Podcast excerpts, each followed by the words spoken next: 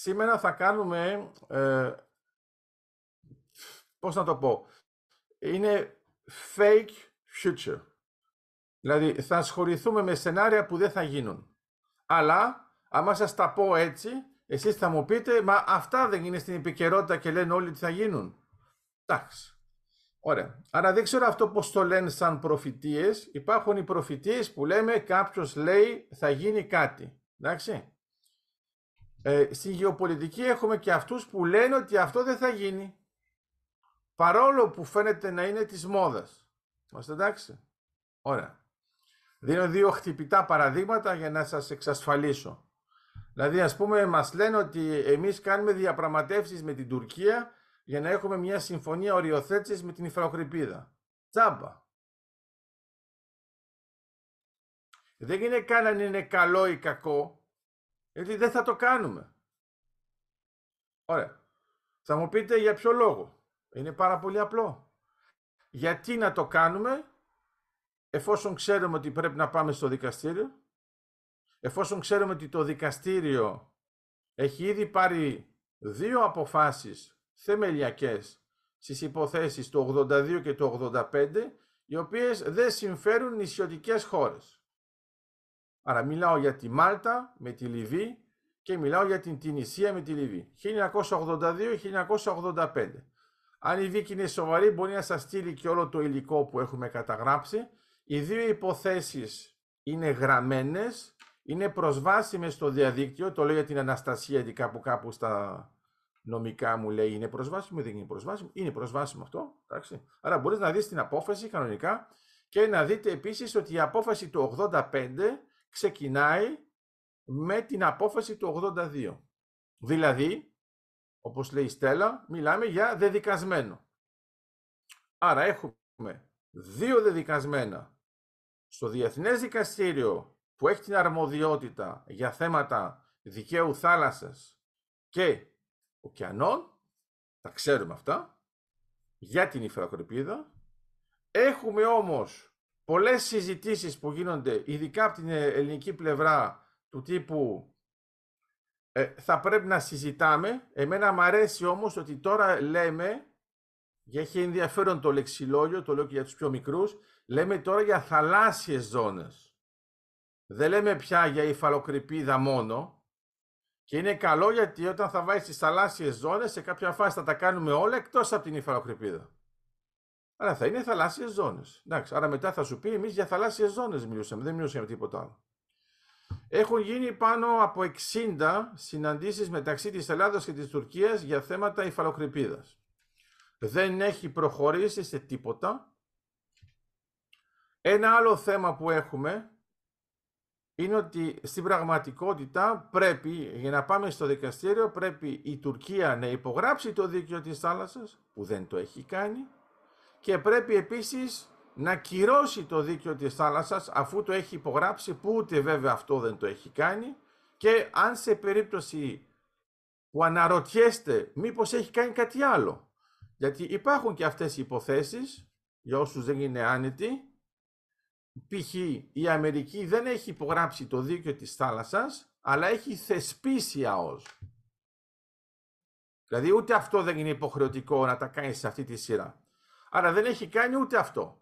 Το μόνο που έχει κάνει είναι συμφωνία οριοθέτησης υφαλοκρηπίδας με την πρώην Σοβιετική Ένωση, αναμενόμενο, και βέβαια στη συνέχεια μετά από 10 χρόνια με τη Βουλγαρία και αυτό αναμενόμενο δεν έχει το επίπεδο της Κύπρου, ακόμα και εδώ, γιατί η συμφωνία η μία με την άλλη δεν κολλάν.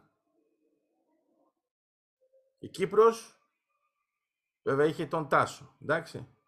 Το πρώτο πράγμα που σκέφτηκε είναι να κάνει οριοθέτηση, να κάνει δεύτερη, αλλά η τρίτη να πάει να κολλάει και στα δύο. Έτσι αυτό είναι συνεχόμενο. Okay. Εδώ έχουμε μόνο δύο οριοθετήσεις οι οποίες τεχνικά πρέπει να κολλάν. Δεν μπορεί να υπάρχει τρίτη χώρα για να κάνετε το ενδιάμεσο. Άρα έπρεπε στη δεύτερη να είχαν ήδη κολλήσει. Έχουν λοιπόν ένα άνοιγμα. Αυτό είναι λάθος στρατηγικό γιατί αυτό δημιουργεί τριβές. Άρα ούτε αυτό παντελή δεν έχει γίνει σωστά. Και μιλάμε για τη Μαύρη Θάλασσα. Ωραία. Τα είπαμε λοιπόν, τα συνοψίζω. Διαπραγματεύσεις που δεν έχουν φέρει κανένα αποτέλεσμα. Δύο δεδικασμένα που είναι εναντίον ισιωτικών χωρών. Για όσους δεν τα θυμούνται, η μία λέει ότι η Μάλτα έχει στην πραγματικότητα λιγότερη περιοχή και την παίρνει η Λιβύη και στην υπόθεση της Τινησίας έχει πάλι λιγότερη περιοχή γιατί το νησί μετράει μόνο για 50%. Υπενθυμίζω ότι το Καστελόριζο ακόμα και να μετρήσει για 90% πάλι δεν κολλάμε ΑΟΣ Κύπρου με Ελλάδα. Είμαστε εντάξει. Άρα δεν φτάνει το 50 με τίποτα, ούτε το 90. Πρέπει να είναι 100% η επίρρεια. Άρα λέω λοιπόν ότι όταν το δείτε με αυτόν τον τρόπο, συν το γεγονός ότι η Τουρκία δεν έχει υπογράψει το δίκαιο της Τράζας, δεν το έχει κυρώσει. Για να πάμε στο δικαστήριο πρέπει να το έχουμε κάνει όλοι για να είναι αρμόδιο, αναγνωρισμένο από το δύο και πρέπει και να υπογράψουμε ένα κείμενο το οποίο ουσιαστικά τι λέει ότι η απόφαση θα είναι τελεσίδικη. Δηλαδή αυτό κανονικά πρέπει να θυμάστε τους Σπαρτιάτες όταν τους έλεγαν οι άλλοι εμείς αν είχαμε αυτό, αν είχαμε αυτό, αν είχαμε αυτό θα σας νικούσαμε και οι Σπαρτιάτες έλεγαν αν. Είναι πάνω τη λακωνική. Είναι, αυτό είναι για το χαρί ο, ο Απόστολος κτλ. Λοιπόν, Άρα δεν είναι ανάγκη να λες πολλά πράγματα, εδώ είναι πάλι το ίδιο. Άρα άμα κάποιος σας λέει, μα η Ελλάδα δηλαδή θα παλέψει αυτό, βέβαια, αν. Γιατί άμα δεν κάνει τίποτα από αυτά, ούτε καν να συζητήσουμε. Θα μου πείτε, υπάρχει ένας κίνδυνος; Ναι. Ποιος είναι ο κίνδυνος; Να κάνουμε μια συμφωνία μεταξύ μας χωρίς να πάμε καν στα δικαστήρια. Εδώ όλα επιτρέπονται όλα επιτρέπονται. Θυμάστε τι σας είπα. Όταν έχετε κυρίαρχη στρατηγική, αν εσείς κάνετε λάθος, τότε μπορεί να νικήσει ο άλλος. Αλλά είναι πρέπει να κοιτάξετε τα λάθη σας. Άμα εμείς μόνοι μας πάμε και συμβιβαστούμε με αυτό το θέμα, όπως το έχουμε κάνει και αλλού, με χώρες που δεν έχουν πρόσβαση στη θάλασσα, εμείς περιμένετε κάτι άλλο, αλλά στην πραγματικότητα αυτό είναι το πλαίσιο. Τώρα θα μου πείτε, ωραία. Δηλαδή τώρα λέμε ότι αυτό δεν πάμε προς αυτή την κατεύθυνση. Μπορεί να μας εξηγήσετε γιατί πάμε προς αυτή την κατεύθυνση. Είναι πάρα πολύ απλό για ένα τεχνικό λάθος, το οποίο έχει ως εξής. Η υφαλοκρηπίδα υπάρχει εξ αρχής, ab initio. Άρα κάθε χώρα που είναι κράτος έχει υφαλοκρηπίδα. Δεν έχει λοιπόν να κάνει καμία δήλωση. Την έχει αυτόματα. Continental relief. Ε; Για να είμαστε ξεκάθαροι και, στην, ε, και στο νότιο ημισφαίριο. Λέω λοιπόν ότι η Ελλάδα τι έκανε; Είχε τρία πράγματα. Το ένα ήταν το θέμα με το Κάσους Μπέλης, στο οποίο αναφερθήκαμε. Με αυτό ασχολήθηκαν πιο πολύ στρατιωτικοί. Σπατάλη χρόνο. Μετά είχαμε την υφαγοκρηπίδα, η οποία στην πραγματικότητα, επειδή την έχεις εξ αρχής, θεώρησαν τουλάχιστον οι νομικοί, οι νομικοί, όλοι αυτοί εδώ, το διπλωματικό σώμα, ότι θα είναι πιο εύκολα, ρε παιδί μου, και σε γραμμικό επίπεδο πολύ απλό με έναν, ε, ε, με έναν γείτονα που είναι ας το πούμε φιλικός θα είχε νόημα. Εντάξει; Και δεν ασχολήθηκαν καθόλου με την ΑΟΣ ενώ το πρώτο είναι ο Καριώτης. Εντάξει. Ωραία. Από τα τρία το μόνο που είναι σωστό είναι αυτό που είπε ο Καριώτης το 82. Τελειώσαμε. Λέω λοιπόν γιατί πήγαν προς αυτή την κατεύθυνση γιατί θεώρησαν ότι δεν, επειδή δεν υπάρχει ανάγκη να κάνεις μια δήλωση όπως υπάρχει αυτή η ανάγκη στην ΑΟΣ που πρέπει να κάνεις declaration, γιατί άμα δεν κάνεις declaration δεν έχεις ΑΟΣ. Ok; Okay? Ωραία. Εμείς βέβαια δεν τα κάνουμε όλα με τη σειρά, τα κάνουμε λίγο παράξενα, αλλά δεν έχει σημασία, σιγά σιγά το κάνουμε. Πρέπει λοιπόν να καταλάβετε το εξής. Η Κύπρος μας δίνει ένα πολύ ωραίο παράδειγμα, το οποίο έχει πει τα εξής. Λέει, δεν μπορώ να παίξω με την Τουρκία αφού μου έχει κάνει κατεχόμενο. Μπορώ να παίξω με άλλες χώρες; Ναι. Μπορώ να παίξω με την Αίγυπτο, με το Ισραήλ, με το Λίβανο, με τη Συρία, με την Ελλάδα; Και αφήνω εκτός την Τουρκία. Εντάξει, άρα έχω πέντε παίχτες. Παίζει λοιπόν με την Αίγυπτο, πολύ σωστά, πολύ καλή διαπραγμάτευση και πρέπει να το λέτε αυτό στο μυαλό σας να το λέτε, γιατί πολύ συχνά οι Ελλαδίτες, τους Κύπριους, τους έχουν ότι εντάξει, μωρέ, είναι μικρή χώρα κτλ. Πού να ξέρουν. Να ξέρετε ότι μερικές φορές όταν είστε μικρή χώρα και είστε νησί, είστε πολύ πιο αποτελεσματικοί στις διαπραγματεύσεις. Δεν είναι να ασχοληθείτε με πολλές λεπτομέρειες. Λέτε παμ, παμ. Ωραία. Άρα κατάφερε η Κύπρος το 2003 να έχει μια οριοθέτηση ΑΟΣ με την Αίγυπτο, η Κύπρος να είναι νησί, η Αίγυπτος να είναι χερσαίο κράτος και να είναι στη μέση γραμμή. Και να μην το θέλει η Τουρκία. Okay. Αυτό πώς έγινε; Σε επίπεδο τεχνικό υπενθυμίζω λίγο για τους πιο νέους ότι συμφώνησε και ο Κληρίδης και ο Παπαδόπουλος γιατί στην πραγματικότητα οι Αιγύπτιοι είχαν ρωτήσει άμα κερδίσεις τις εκλογές ο άλλος εσείς θα κυρώσετε αυτό που κάναμε ή το κάνουμε απλώς το λέμε; Γιατί αυτό ήταν πολύ ωριακό, ήμασταν το 2003 που αλλάζαμε. Και είπαν και οι δύο ναι. Και έγινε έτσι.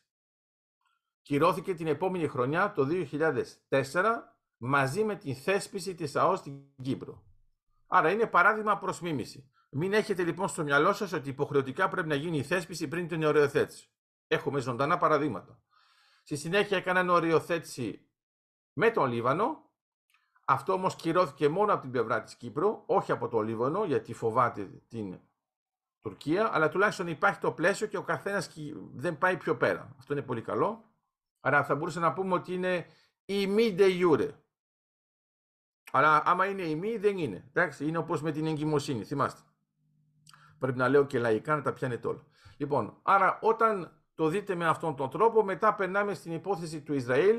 Η υπόθεση του Ισραήλ ήταν η καλύτερη από τις τρεις. Γιατί, Γιατί πήγε και κάλυψε όλα τα κενά από τις άλλες δύο. Γιατί οι άλλες δύο ήθελαν να μετακινήσουν λίγο το θέμα της οριοθέτησης. Άρα το Ισραήλ πήγε και κόλλησε. Άρα έχουμε τώρα μια τριπλή οριοθέτηση που είναι συνεχόμενη. Αυτό ήταν πάρα πολύ καλό γιατί υπενθυμίζω ότι η υπογραφή με τον Λίβανο έγινε το 7 και η υπογραφή με την ε, με το Ισραήλ έγινε το 10, ενώ η τεμάχιση των οικοπαίδων είχε αρχίσει το 7. Αυτό σημαίνει ότι είχαμε μια καλή προοπτική. Ωραία, τα έχουμε αυτά τα πράγματα στο μυαλό μας. Έκανε καμία συμφωνία με η Φαλοκρηπίδα η Κύπρος; Όχι. Θέλει να κάνει με καμία συμφωνία με η Φαλοκρηπίδα; Όχι. Έχει σπαταλήσει χρόνο με το διπλωματικό σώμα να ασχοληθεί με αυτό; Όχι. Ε, παιδιά, δεν ξέρω, ας πούμε και αγωνιστικά, όταν έχετε μια ομάδα που νικάει τρεις φορές τις τρεις και δεν ασχολείται ποτέ με ένα άλλο θέμα, μήπως λες, ρε παιδί μου, μήπως είναι ένα παράδειγμα; Ε; Γιατί εμείς κάναμε μια τεράστια καθυστέρηση να πετύχουμε την πρώτη οριοθέτηση ΑΟΣ, η οποία, ξαναεξηγώ το πλαίσιο, έγινε μόνο το 2020, από το 1982, 1995, 2020. Ευτυχώς που είχαμε άλλα δεδομένα. Δηλαδή, πήραμε την οριοθέτηση υφαλοκρηπίδα του 77 με την Ιταλία. Ωραίο παράδειγμα με το οποίο μπορούμε να παίξουμε γιατί οι Ιταλοί ήταν πάνω εντάξει πάνω σε αυτά τα θέματα και όχι μόνο με εμάς και με άλλους, ενώ γύρω τους, ε, με τους γείτονες. Άρα το κάναμε το 77. Θυμάστε ότι είναι ο πατέρας, ο Κωνσταντίνος Κονοφάγος, ο πατέρας του Ηλία Κονοφάγο που έκανε αυτή την συμφωνία επί Καραμαλή, έγινε αυτό το πράγμα και από το 1977 μέχρι το 2012 δεν συζητούσαμε για τίποτα άλλο. Μετά το 2012 αρχίσαμε να συζητάμε για θέματα ΑΟΣ με την Ιταλία τελικά υλοποιη... το 2013 για να είμαστε ακριβείς ήταν ε, μια κίνηση από τον Βενιζέλο όταν ήταν υπουργός. Ε, άρα αρμόδιος εννοώ. Ε, όταν λοιπόν ε, μπαίνουμε σε αυτή τη διαδικασία πρέπει να καταλάβετε ότι κάναμε 7 χρόνια 7 χρόνια για να κάνουμε μια υπογραφή οριοθέτησης πάνω στα ίδια σημεία με το 77. Δηλαδή, εντάξει. Άρα η δυσκολία δεν προερχόταν ακριβώς από την Ιταλία, προερχόταν από την Ιταλία με την Τινησία, γιατί όταν έκαναν μια οριοθέτηση μεταξύ τους, οι Ιταλοί δεν είχαν μετρήσει τα νησιά τους, τα είχαν βάλει μόνο με 12 ναυτικά μίλια Γι' αυτό, άμα κοιτάξετε έναν χάρτη, θα δείτε ότι έχετε αυτά τα κυκλάκια. Μιλάω Παντελέρε, Λαπεντούσα, καταλαβαίνετε για ποια περιοχή μιλάω. Και είχαν βάλει λοιπόν την Λιφαοκρηπίδα και είχαν προσθέσει τα νησιά. Επειδή αυτά εμπεντάν ήταν εντάξει. Οι Ιταλοί όμως θα ήθελαν τώρα να έχουν μία ΑΟΣ με την υπηρεία των νησιών. Άρα αυτό σημαίνει ότι μπαίνουν λίγο πιο μέσα και μπαίνουν μέσα στην υφαγορυπίδα. Βέβαια οι Τινήσιοι με τίποτα δεν το θέλουν, σου λένε εφόσον πετύχαμε το άλλο μας φτάνει. Άρα η Ιταλία μας είχε πει μη μας ζητάτε αυτόματα να περάσουμε από υφαλοκρηπίδα σε ΑΟΣ, γιατί θα μας το κάνει και η Τυνησία. Ok, okay, το καταλάβαμε αυτό, εντάξει. Σε κάποια φάση όμως έπρεπε να βιαστούμε, τελικά το υλοποιήσαμε.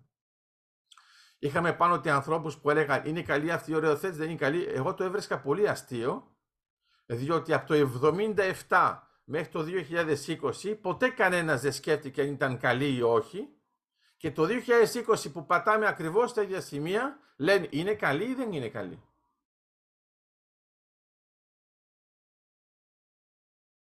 Πάντως, έγινε. Άρα η Ελλάδα έχει μία οριοθέτηση ΑΟΣ χωρίς να έχει δηλώσει ΑΟΣ. Είμαστε εντάξει. Okay. Μετά κάναμε μια μερική οριοθέτηση επειδή μας έσπρωξαν. Το θυμάστε, το αναλύσαμε χθες με την Αίγυπτο. Και αυτό είναι καλό. Έχουμε πέντε σημεία. Στην πραγματικότητα είναι δύο που μετα... μετακινούνται. Τρία που είναι σταθερά γιατί είναι στα άκρες. Okay. Ο στόχος μας βέβαια είναι να κάνουμε με την Αίγυπτο και με την Κύπρο μαζί και οι τρεις. Σε αυτό παίζουμε τώρα. Τι προσπαθώ να σας πω. Πρέπει να είστε επικοδομητικοί. Αυτό πρέπει να το έχετε πάνω στο μυαλό σας Δυστυχώς και οι μικροί που είστε και οι μεγάλοι που είστε είναι πολλοί από εσάς που έχουν σπαταλήσει χρόνο σε πράγματα που δεν άξιζαν. Είναι δύσκολο να το βρεις αυτό. Βλέπετε. Θα το λέω αυτό για ένα πολύ απλό λόγο. Όταν στα μαθηματικά, ας πούμε, παλέψαμε 22 χρόνια να βγάλουμε ένα αποτέλεσμα, το βγάλαμε. Θα μου πείτε μετά από 22 χρόνια, μετά από 22 χρόνια. Μα δεν το έβγαλε κανένας πριν από εμάς; Εμείς όταν το γράφαμε αυτό στον Jean Pierre την πρώτη φορά που είχαμε αυτή την αλληλογραφία το 1988, που δεν ξέραμε ακριβώς ποιο ήταν πόσο μεγάλο το επίπεδό του και αυτός μας απαντούσε, ε, νομίζαμε ότι ήταν εφικτό και ήταν ένα θέμα απλώς να το κάνουμε. Ε, κράτησε 22 χρόνια μέχρι να το κάνουμε. Ωραία. Άρα έχουμε αντοχές. Με το ζεόλιθο δεν ασχοληθήκαμε τζάμπα.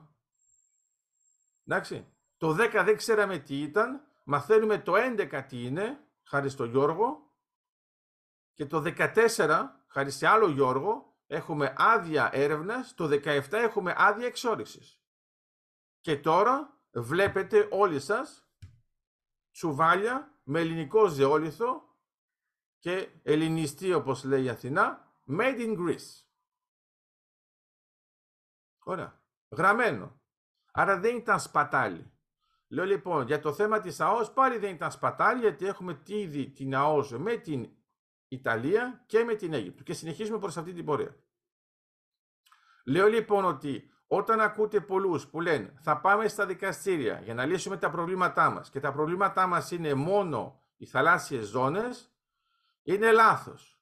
Τα προβλήματά μας είναι λιγότερο από τις θαλάσσιες ζώνες γιατί δεν έχουμε να ασχοληθούμε με την υφακρηπίδα. Ενώ η Τουρκία θέλει να βάλει περισσότερο.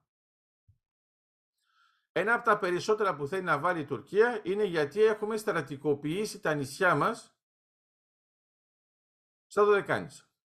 Ωραία. Να ξέρετε ότι αυτή η απάντηση υπάρχει εδώ και χρόνια και σας τη λέω γιατί ήταν και μέσα στο Υπουργείο Άμυνας. Από μέσα μέσα. Η απάντηση που δίνουμε πάνω σε αυτά είναι π.χ. ότι έχουμε έθνοφυλακή που δεν την βάζουμε χωροφυλακή όπως την προβλέπει η συνθήκη της Λοζάνης, δεν βάζουμε στρατό κλασικό για να μην πούμε ότι είναι στρατός, αλλά επί του πρακτέου ξέρουμε ακριβώς τι κάνουμε. Παίζει λοιπόν πάνω σε αυτό τι; Η συνθήκη της Λοζάνης 1923 και παίζει μετά ακόμα πιο σημαντικό τι; Η συνθήκη μεταξύ της Ιταλίας και της Τουρκίας του 1932 και μετά η πιο σημαντική από όλες η συνθήκη Παρισίων του 47. Η συνθήκη Παρισίων του 47 εξηγεί ότι η Ιταλία δίνει τα δωδεκάνησα ονομαστικά στην Ελλάδα και υπάρχει και το Καστελόριζο ονομαστικά και λέει ότι πρέπει να μείνουν και να παραμείνουν αποστρατικοποιημένα. Σε αυτό είμαστε όλοι εντάξει. Τώρα θα μου πείτε, ναι, αλλά τότε πώς βάζουμε άμυνα; Η ιδέα ποια είναι, είναι αυτό που προβλέπει η Χάρτα των Ηνωμένων Εθνών. Προβλέπει να μπορείς να αμυνθείς αν δέχεσαι μια επίθεση χωρίς να χτυπήσεις εσύ πρώτος. Άρα, το rational της Ελλάδος, δηλαδή η επιχειρηματολογία, είναι το εξής. Άμα εμείς δεχτούμε μια επίθεση, δεν μπορούμε να βρεθούμε αμέσως στα νησιά για να έχουμε μια άμυνα, άρα έχουμε μια ελάχιστη άμυνα η οποία μας επιτρέπει να αντέξουμε άμα δεχτούμε μια επίθεση για να μπορούμε μετά να ενισχύσουμε όταν θα έρθει το βαρύ πυροβολικό. Έχετε δει όλα τα, όλοι τα western, εντάξει; Το μόνο πράγμα που ακούτε, που βλέπετε από τη Δύση είναι τα western, επειδή μάλλον δεν ξέρετε ότι το west είναι Δύση, εντάξει. Έχει πλάκα να έλεγες ότι κοιτάζετε ε, δυτικά καομπόικα. Τέλος πάντων, σε αυτοί που καταλαβαίνουν. Νίκο, εσύ που σ' αρέσουν και τα μαντολίνα της Αμερικής, καταλαβαίνεις το χιούμορ, εντάξει. Λοιπόν, γιατί είναι ικανοί να σου πούνε ότι το πήρες από την ε, Ανατολή το μαντολίνο σου, αλλά την πολύ Ανατολή, τόσο Ανατολή που πήγε από Ανατολή και γύρισε από την άλλη πλευρά. Κατάλαβες; Κολομβική Ανατολή. Άρα, άμα το δείτε με αυτόν τον τρόπο, καταλαβαίνετε τι. Καταλαβαίνετε ότι με αυτά τα δεδομένα τα πράγματα είναι απλά σε αυτόν τον τομέα. Αυτό που θέλουμε να κάνουμε είναι το εξής. Δεν ασχολούμαστε με υφαλοκρηπίδα και πρέπει να ενισχύσω και έναν άλλον λόγο. Αν έχετε την υφαλοκρηπίδα και μόνο, δεν μπορεί να βάλετε ούτε θαλάσσια αναμογεννήτρια. Γιατί για να βάλετε θαλάσσια ανεμογεννήτρια καρφωμένη, πρέπει να έχετε και την θαλάσσια κολόνα και το από πάνω. Αυτό δεν σας το εξασφαλίζει η φροκρηπίδα, σας δίνει μόνο το από κάτω. Τέλεια. Το άλλο, πρέπει να θυμάστε ότι όταν μιλάμε για ιδιαίτερες μορφές του μεθανίου, όπως είναι οι ιδρύτες, μπορεί να τους βρείτε τους ιδρύτες πάνω από την επιφάνεια του πυθμένα. Πιο πάνω. Άρα είναι εκτός οι φροκρηπίδες. Αυτό σημαίνει αός, αός, αός. Σε αυτό το πλαίσιο λοιπόν αυτό που έχει σημασία είναι να κάνουμε και μια καλή ΑΟΣ και με την Αλβανία. Και γίνεται. Και γίνεται γιατί έχουμε κάνει πολύ καλές κινήσεις με την Ιταλία. Δεν μπορεί η Αλβανία να παίξει και εναντίον της Ιταλίας και εναντίον της Ελλάδος ταυτόχρονα. Ξέρει πόσο είναι μαζεμένη και η Αλβανία έχει και αυτή ανάγκη να χρησιμοποιήσει την ΑΟΣ της Άρα όσο δεν έχει γίνει αυτό το κλείσιμο, δεν μπορεί να τη χρησιμοποιήσει εντελώς γιατί δεν μπορεί να φτάσει στα όρια. Γιατί από το 2009 και μετά η Αλβανία μπήκε πιο μέσα για να μπορεί να κάνει κινήσεις στην ΑΟΣ της, άρα χάνει μια τεράστια περιοχή τζάμπα όπως και εμείς. Είμαστε εντάξει. Άρα η στρατηγική πάνω σε αυτό το θέμα ποια είναι; Κλειδώσαμε το θέμα με την Ιταλία, θα το κλειδώσουμε ακόμα και αν χρειαστεί με τα δικαστήρια δεν έχουμε θέμα για έναν πολύ απλό λόγο. Θα μου πείτε, μα με τα διαπόντια δεν έχουμε πρόβλημα, δεν είναι πάλι νησιά σε σχέση με τα άλλα; Ναι, αλλά έχουμε ένα χοντρό νησί, εκεί που μένει ο Σπύρος, που λέγεται Κέρκυρα, και αυτό το χοντρό νησί είναι πολύ χοντρό. Και ουσιαστικά λειτουργεί σαν να είναι χερσαίο. Τι σημαίνει αυτό, σημαίνει ότι δημιουργεί μια τεράστια ασπίδα που η Αλβανία δεν μπορεί να πει εγώ θα μπω πιο μέσα. Πού να μπει πιο μέσα, να μπει μέσα στην Κέρκυρα; Ωραία. Και μετά όσο αφορά τα διαπόντια νησιά, στην πραγματικότητα οι Ιταλοί τα έχουν αποδεχτεί και με υφαλοκρηπίδα και με ΑΟΣ. Κατά συνέπεια, αν η Αλβανία θέλει να πάει λίγο πιο πέρα, ας το πούμε ότι το ήθελε, θα πρέπει να μπει και μέσα στη ζώνη της Ιταλίας. Το δεν παίζει. Δεν παίζει. Okay. Άρα είναι πολύ πιο μαζεμένα τα πράγματα. Απλώς είναι όπως πάντα, όταν κάποιος ξέρει ότι δεν παίζει περισσότερο, περιμένει να δει αν θα κάνεις εσύ μια κίνηση. Κάναμε μια πάλι πολύ καλή κίνηση. Κάναμε την επέκταση από τα 6 στα 12 στο Ιόνιο. Γιατί έχει σημασία αυτό, θα μου πεις, βοηθάει στην ΑΟΣ. Βοηθάει έντεχνα, όχι πρακτικά. Γιατί; Στην πραγματικότητα η ΑΟΣ δεν έχεις ανάγκη να έχεις αυτήν την ζώνη στα 12 για να υπάρχει ΑΟΣ. Η ΑΟΣ ξεκινάει από τα 6 έως τα 200.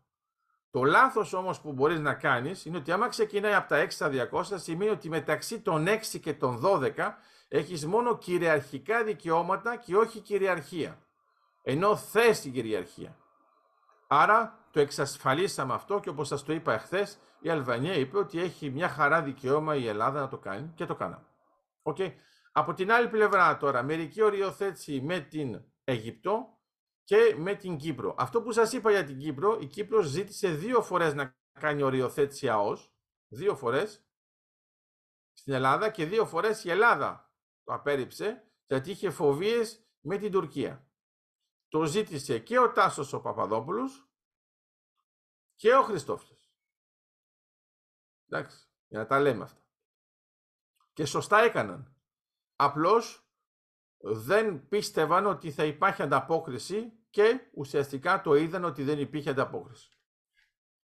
Άλλωστε το ξέρετε ακόμα και το θέμα με το Καστελόριζο, με το θέμα της οριοθέτησης με την Κύπρο, ήταν ένα πάρε δώσε σε σχέση με την ενταξιακή πορεία της Κύπρου, αλλά και αυτό διορθώνεται. Άρα εμείς πρέπει να παίξουμε. Παίξαμε με την Ιταλία, παίζουμε με την Αλβανία, ακόμα και στα δικαστήρια. Θα προτιμούσα να το είχαμε πετύχει και πριν, θα το δούμε, είναι πολύ ωριακό. Μπορεί η Αλβανία να προτιμά να είναι στα δικαστήρια για να μην πει ότι έχει κάνει ένα βήμα λανθασμένο και να μην της πει τίποτα η Τουρκία. Θα πει είναι δικαστική απόφαση, εγώ τι να κάνω. Τελειώσαμε. Μετά, με την Αίγυπτο τα πράγματα είναι πολύ πιο θετικά, με την Κύπρο εξαρτάται μόνο από εμά και πρέπει να προχωρήσουμε βέβαια και με την Λιβύη. Θα μου πείτε, ωραία, και με την Τουρκία τι κάνουμε. Είναι πολύ απλά τα πράγματα. Τίποτα. Εμείς ε, δεν φτάμε για το θέμα της Λιβύης, γιατί η Λιβύη δεν έχει ακόμα σταθεροποιηθεί. Ε, το προχωράμε όμως, υπάρχουν συζητήσεις. Άμα ξεφορτωθούμε αυτόν που κάνει ότι να είναι στη Λιβύη, τα πράγματα θα είναι πολύ πιο εύκολα και οι άλλοι είναι πολύ πιο κοντά μας, ακόμα και η Βουλή. Άρα υπάρχει μια λεπτή ισορροπία και εδώ είναι ένα ωραίο παράδειγμα. Στη Λιβύη υπάρχει ισορροπία και δεν υπάρχει αρμονία, γι' αυτό δεν μπορούμε να πάμε πιο γρήγορα. Ωραία. Τα είπαμε αυτά. Πώς μπορούμε μετά να το διασυνδέσουμε, να το διασυνδέσουμε, είναι βέβαια και ο αγωγός SysMed. Άρα αυτό που έχει σημασία είναι ότι έχουμε το Ευρωάζια Interconnector, το ξεκαθαρίσαμε. Θα έχουμε και το Ευρωάφρικα Interconnector και αυτό προχωράει καλά. Θα το δούμε πάλι το θέμα με τον αγωγό, γιατί όπως ξέρετε, ε, εδώ κάθε φορά με τον αγωγό, να ξέρετε, θυμάμαι τον Παλαμά. Εντάξει. Γιατί έχουν ξεχάσει ότι όταν θάβεις έναν αγωγό είναι αυτό που θες να κάνεις ούτως ή άλλως. Ωραία. Άρα είναι ε, μέθαψαν, μέθαψαν και ξέχασαν ότι ήμουν σπόρος. Okay. Ε, θα ξαναφυτρώσει ο αγωγός από εκεί που δεν το περιμένεις. Okay. Άρα μπορεί να το ονομάσουμε Φίνικα, μπορεί να το ονομάσουμε Λάζαρο, εδώ θα είναι. Εντάξει.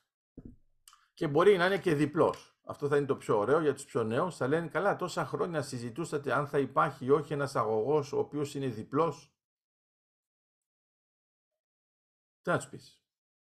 Είμαστε εντάξει. Αυτό είναι ένα ολοκληρωμένο πακέτο.